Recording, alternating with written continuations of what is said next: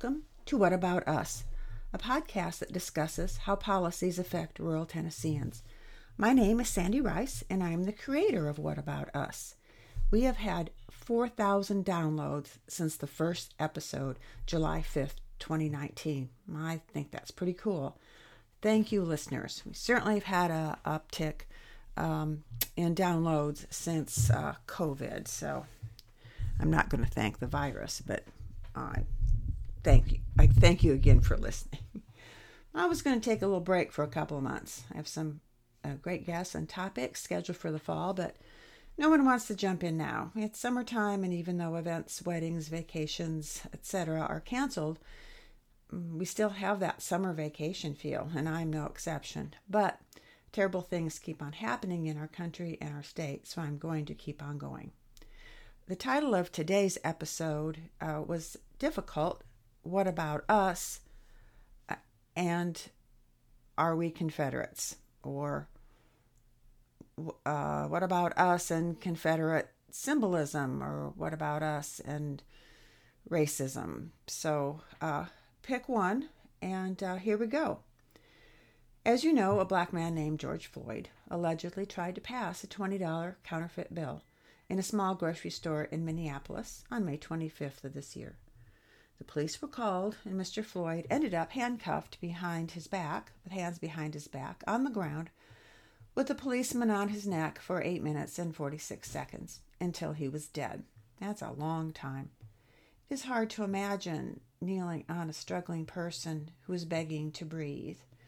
People yelling uh, while the officer uh, sits nonchalantly with his hands in his pockets. Um, could he feel the struggle of Mr. Floyd diminish and stop? Uh, the pulse coursing through the neck weaken, slow, then stop? Anyway, it is horrifying, and the country and the world have erupted in pain, anger, and rage for weeks. Some questions.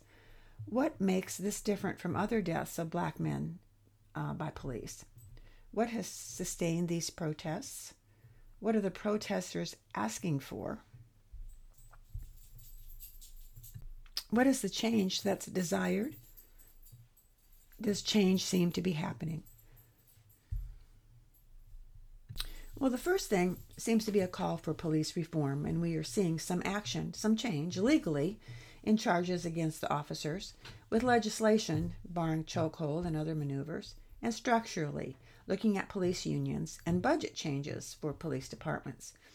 So, this movement is not just a kumbaya thing, but a real call for tangible change. Of course, some people don't like change. They think things are fine just the way they are, or at least not that bad. So, the anger and controversy, as well as the protests and deaths, continue, and the divisions in our country widen. A broader issue, though, is equality, not just equal treatment by the police, but equal treatment from other institutions such as healthcare.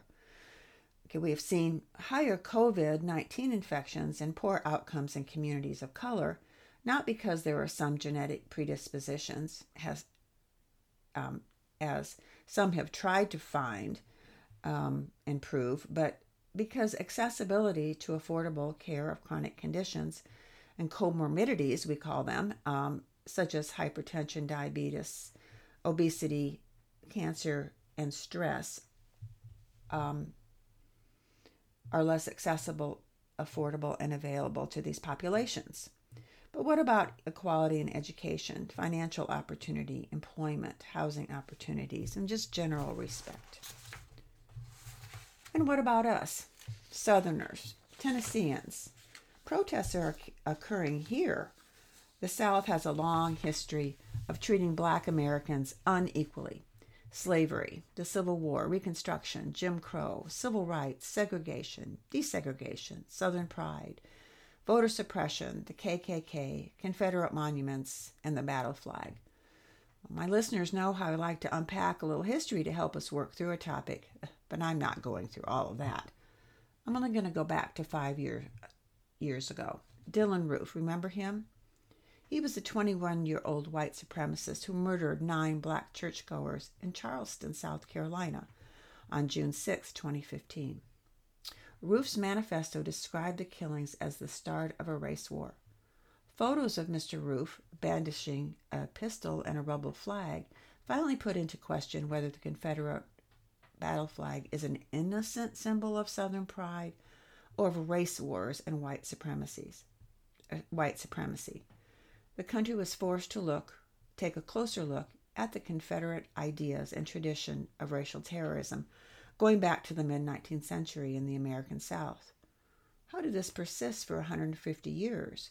Surely there is more the South could find to celebrate. Food, definitely. Literature, sports, a few examples.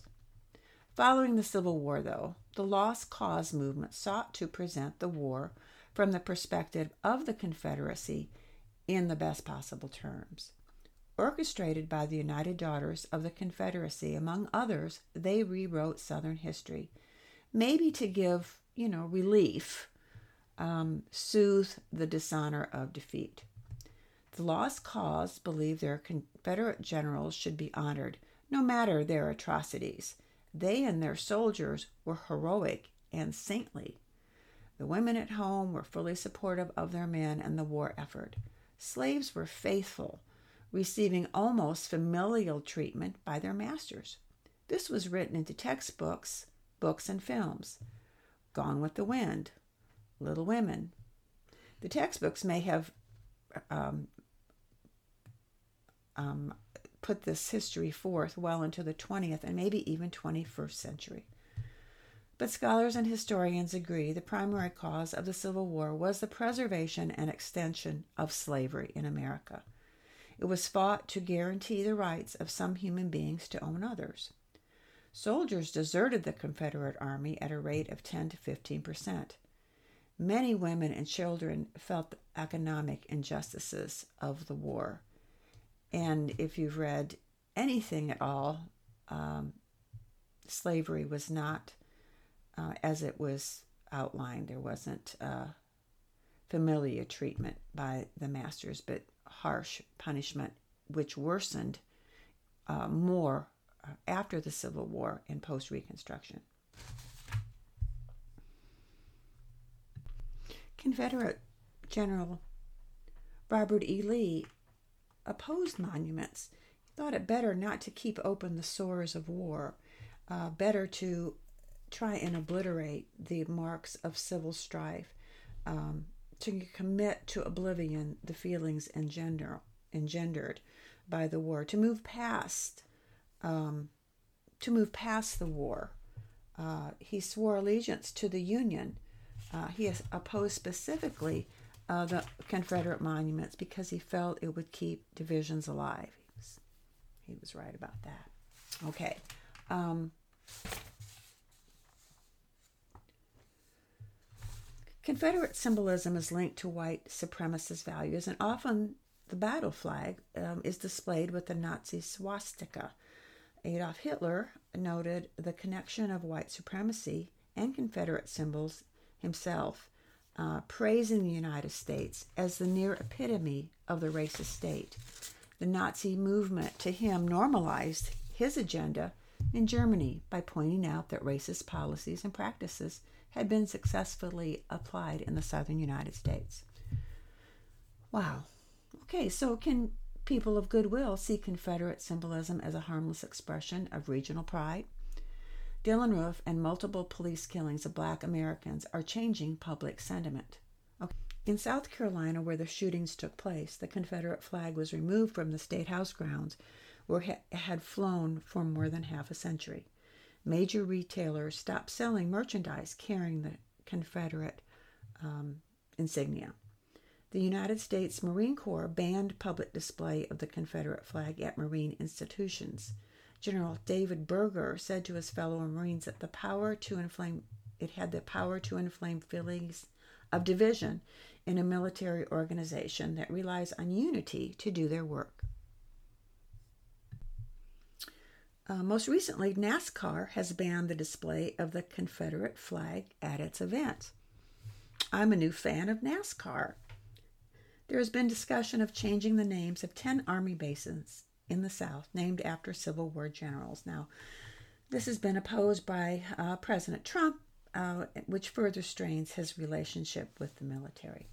So, Confederate uh, installations in the South, for example, um, a military base in Virginia is named after General George Pickett, um, considered to be profoundly dishonorable and incompetent, as well as a coward. Uh, George Pickett fought um, a disastrous battle at Gettysburg. Pickett's charged. Uh, he ex- had executed 22 Union soldiers near the end of the war. He was put before a military panel and found guilty of heinous crimes and violating the rules of war and principles of humanity.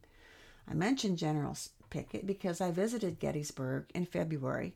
Uh, no crowds, um, and I would highly suggest this landmark um, place when it opens again. You have to go. You have to go for more than a day. It's amazing.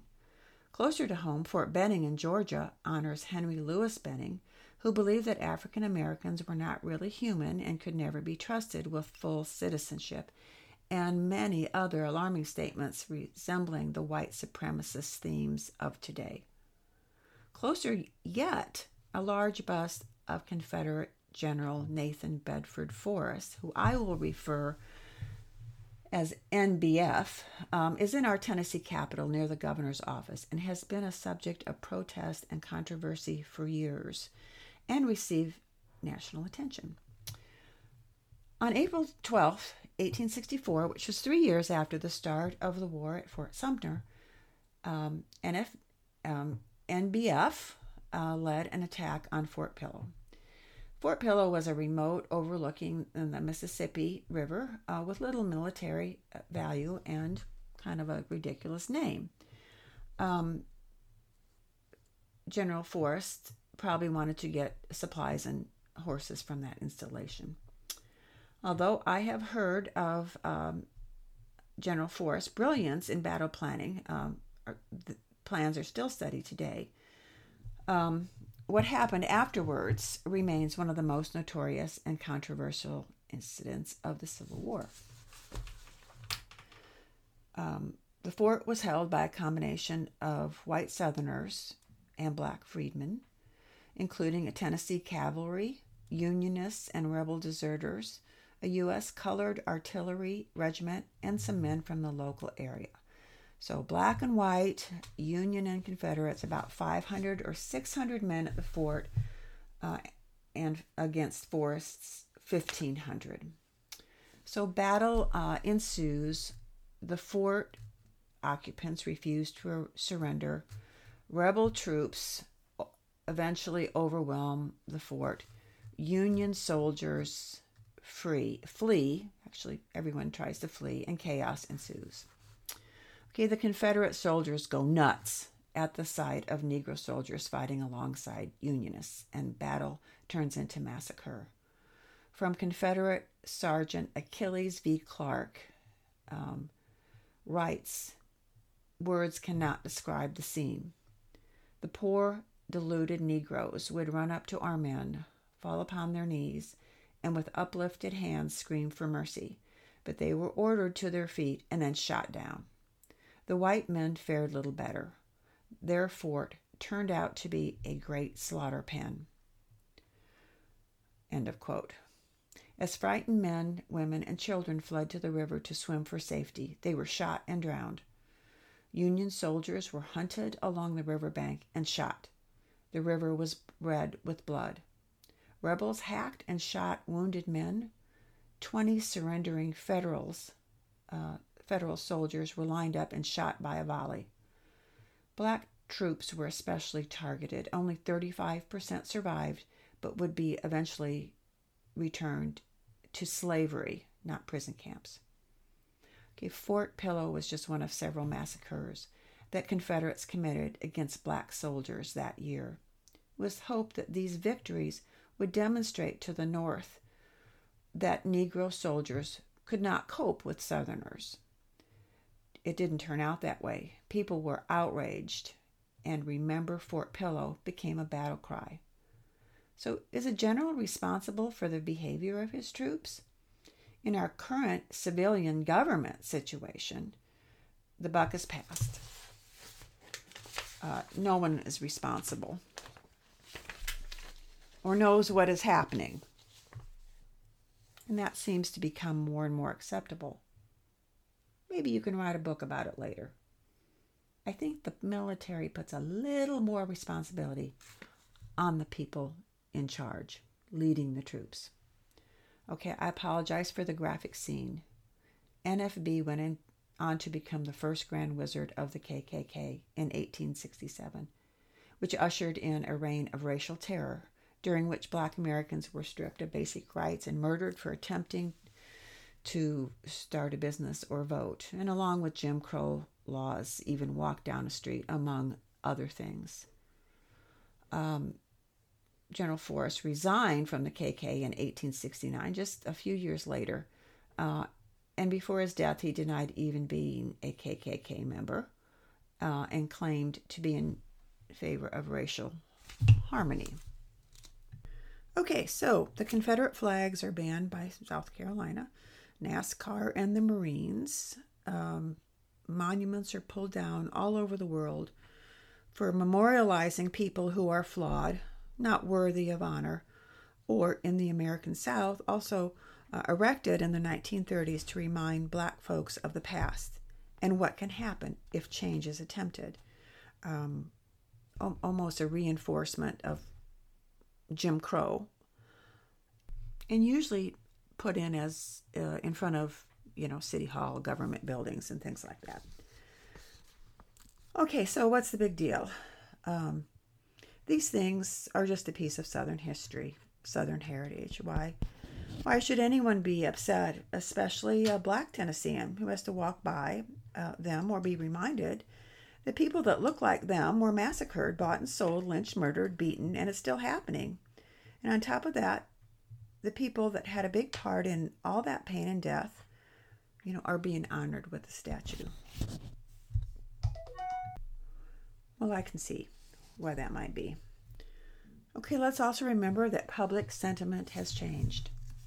There will be no statue of Dylann Roof in Charleston, no memorial to the officers in Minneapolis. I'm pretty sure there's not a statue of Hitler in Germany. But in Tennessee, the GOP supermajority legislature, things don't change much. The bust of NBF and a day honoring him remains July 13th. There have been multiple protests about the bus and suggestions that it be replaced by a better Tennessean. Apparently, the governor was legally bound to declare NBF Day on July 13th, but as of last week, he is no longer required to sign a proclamation honoring General Forrest. Reports from the Capitol indicate that the discussion regarding this was bitter and emotional as black members of the Senate pleaded with their colleagues to delete Forrest from the list of people with their own day. Um, so that's not eliminated. He just doesn't have to sign it. So that that would have been nice to get rid of it altogether. But and of course the bus remains as an additional uh, conservative members were added to the Capitol Commission, uh, considering whether to listen to the voices of public outcry or continue to believe kind of in the lost cause um, portrayal of uh, General Forrest.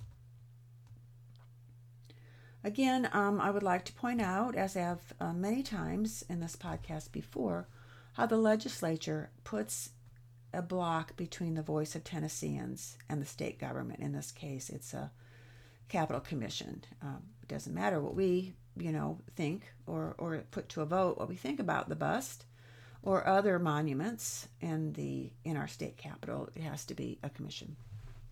Okay, as the legislature continues, more stuff happens.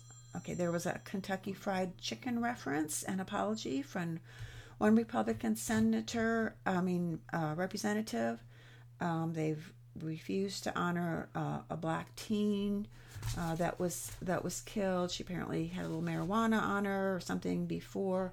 Um, I just I want to just mention um, a resolution to honor Rush Limbaugh after he received a Medal of Freedom um,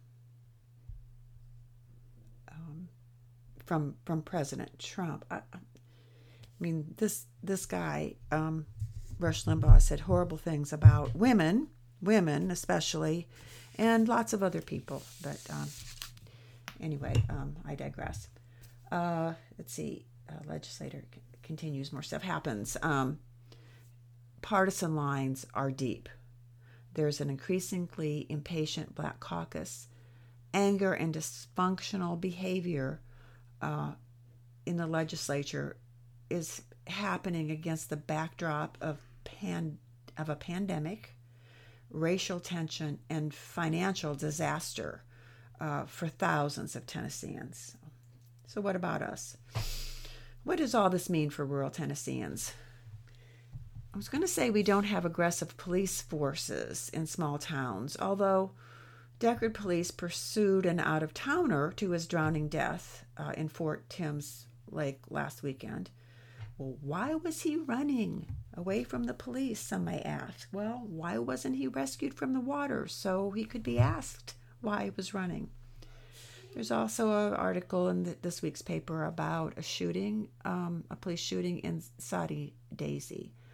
So, so maybe we need to look at small time police departments at some time. But are we really friendly little rural towns where everyone is welcome? Okay, Winchester refused refugees when they weren't even asked to take any.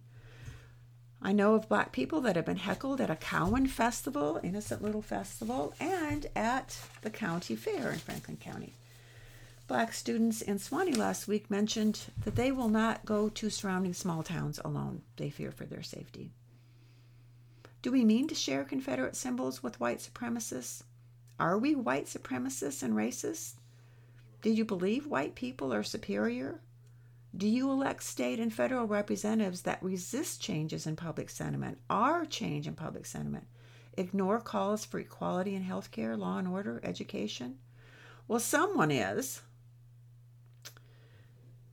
Well, let's go to the action plan just in case you're ready to change 150 years of Southern history, change racial inequality, make a difference for a better, brighter future for Tennessee and America, and have Dolly Parton's bust displayed in the state capitol. Oh, that didn't sound right.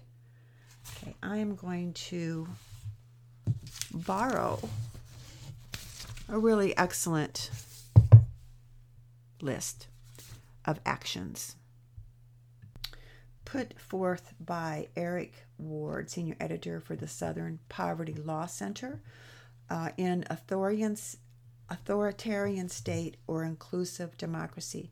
20 thing, 21 things we can do right now. Okay, in a quote, this all is a quote America is on a precipice. Whether we go over the edge into the abyss of a full blown authoritarian state, or find firm ground on which to construct an inclusive democracy depends on what we do right now. We need to be clear. Every word and every action has consequence. This is what I can point towards 21 things those committed to inclusive democracy can do right now. Number one, recognize the precarious moment that American democracy finds itself in right now. Two, honor the grief and anger that the public is feeling over the recent lynchings of black Americans, many at the hands of law enforcement. I'm going to say that lynchings in Mr. Ward's um, list here uh, refused refers to violence uh, of black Americans, not specifically lynchings, as we know that word. Number three, understand the culpability of elected officials and senior law enforcement who waited until people were at their wits' end, protesting and rioting in the streets before taking the issue seriously and taking action, and who now stand by as the police riot in cities across the nation. Number four, condemn Donald Trump's call for violence and demand that the U.S. House of Representatives and Senate open hearings immediately on the president's unlawful incitement of violence.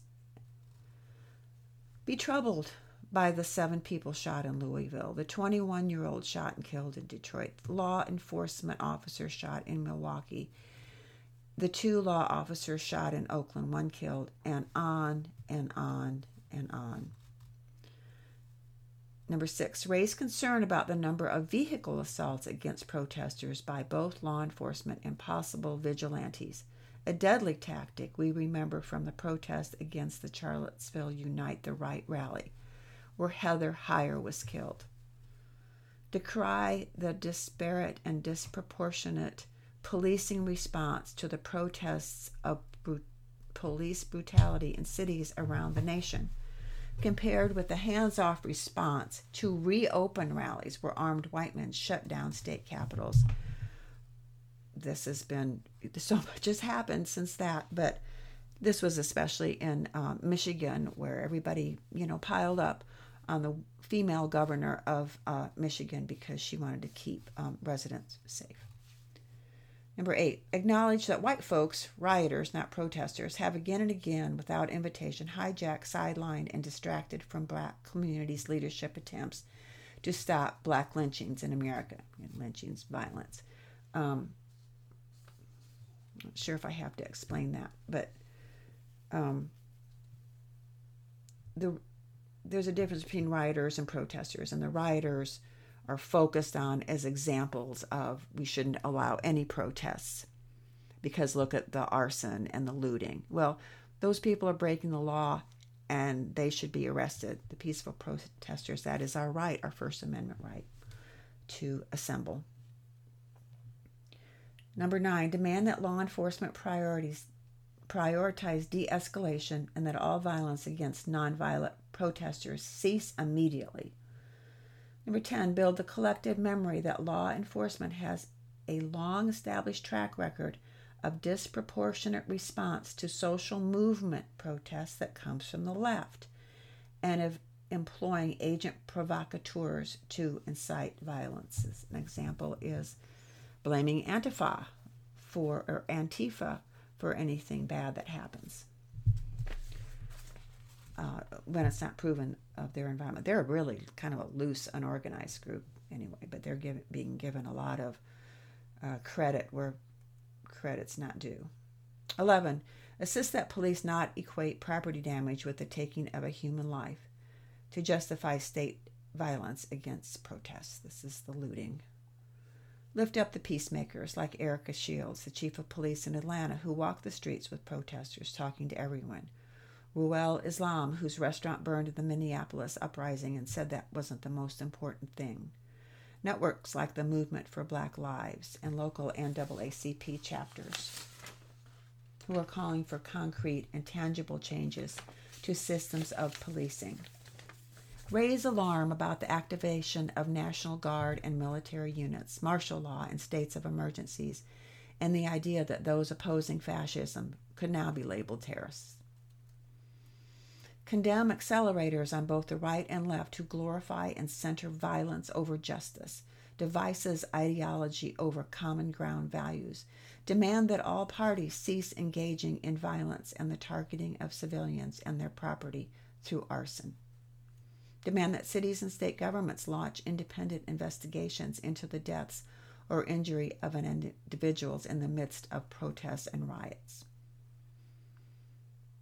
Call, call on cable news and other media to drop paywalls or fees during this time.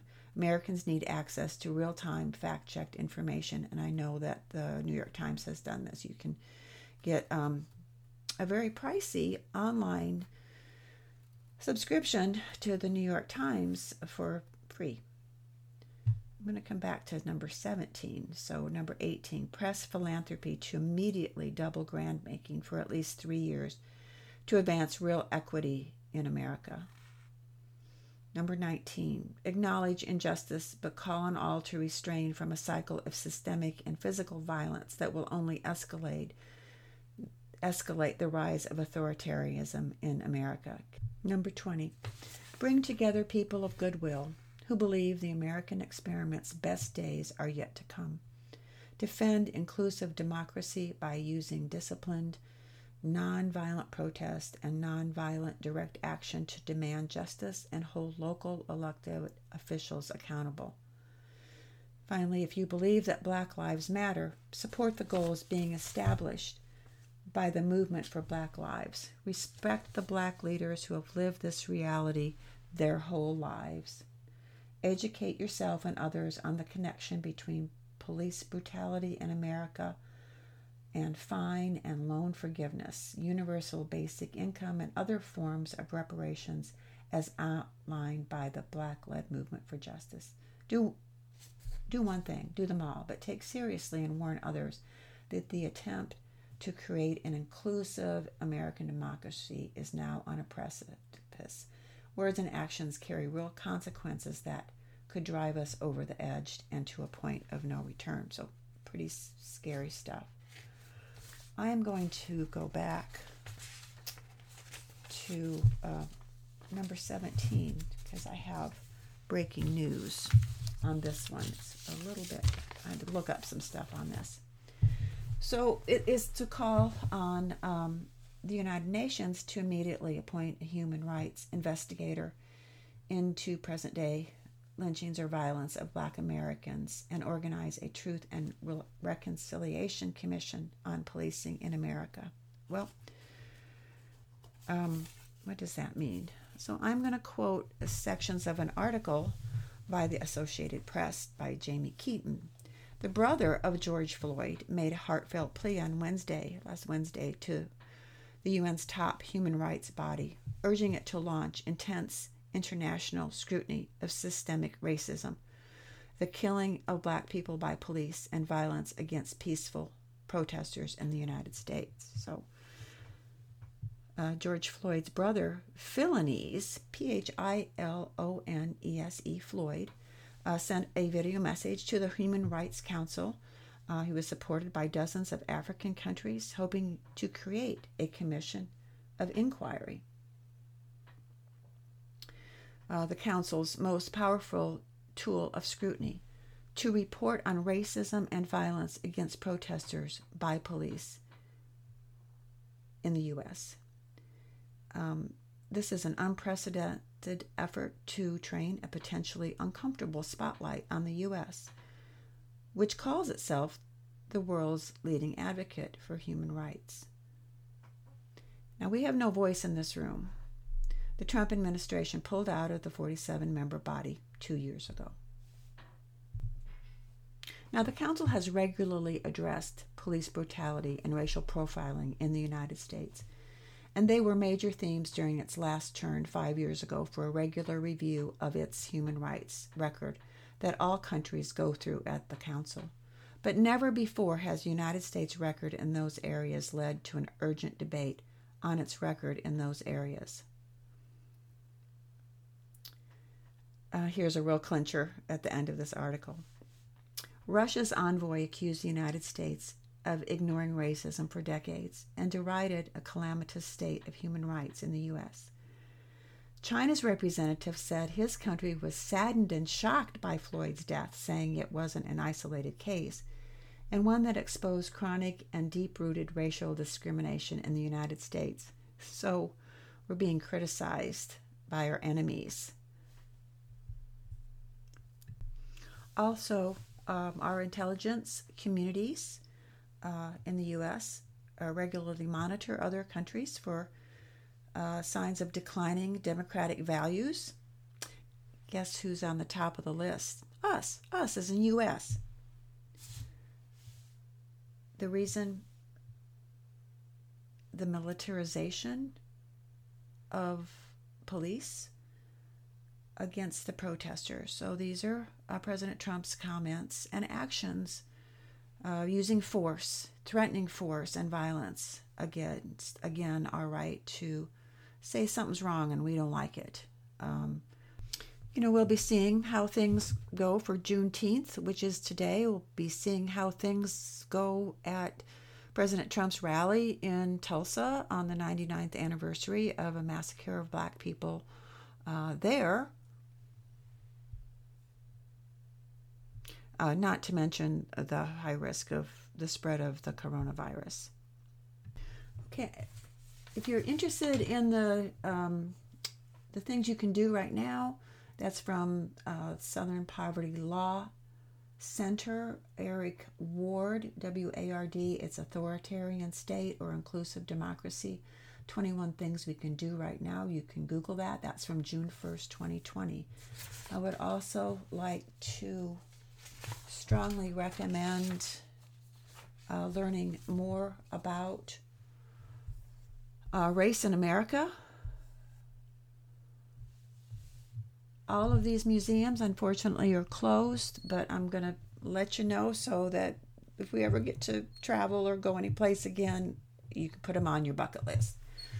The National Civil Rights Museum at the Lorraine Motel in Memphis. Oh my gosh, I've got to go back. It's so packed with information. I didn't get past the um, the Pettus Edmund Pettus Bridge. Um, you also get to see um, the balcony where Martin Luther King stood. You can visit the boarding house where James Earl Ray uh, fired its fatal shot. It's well, it's um, yeah, you should go. The Legacy Museum and National Memorial for Peace and Justice uh, in Montgomery the Birmingham Civil Rights Institute. In DC, the African American History and Culture Museum. Of course, as I mentioned, Gettysburg in Pennsylvania. Civil War history. Uh, Selma, Alabama. Any of the MLK history sites in Atlanta. Okay, you can also Google um, books and movies about race, racism, uh, the black experience. Um, to add to your movie and book lists, there are discussions and podcasts everywhere um, as the nation tries to understand and tries tries to heal this legacy, this sad legacy that we have. Of course, always um, write your representatives and senators at the state and federal level. I would say, especially at the state, um, especially if you disagree with some of the memories and monuments um, that they're that they're upholding um, and their resistance to change. I um, I don't know if if Tennesseans you know want want that um, or they just um, maybe they don't realize that you know there's lots of good candidates wanting a chance to run and represent us, uh, and I think better in in many many things. Um, including this. So, thank you for listening. Um, good luck with your summer. Um, I would urge everyone to continue CDC guidelines, to wear masks, uh, Tennessee's been pretty lucky, um, but rural areas are are hot spots, uh, becoming hot spots quickly because we've decided we don't want to do some very minimal things to protect ourselves from the pandemic. We'll be talking more about the pandemic uh, soon with a, a family practice physician um, and also, our good friend uh, John, Dr. John Polisano, promises to come back in the fall and give us some updates on coronavirus vaccines. Thanks for listening to What About Us and tell your friends. Bye bye.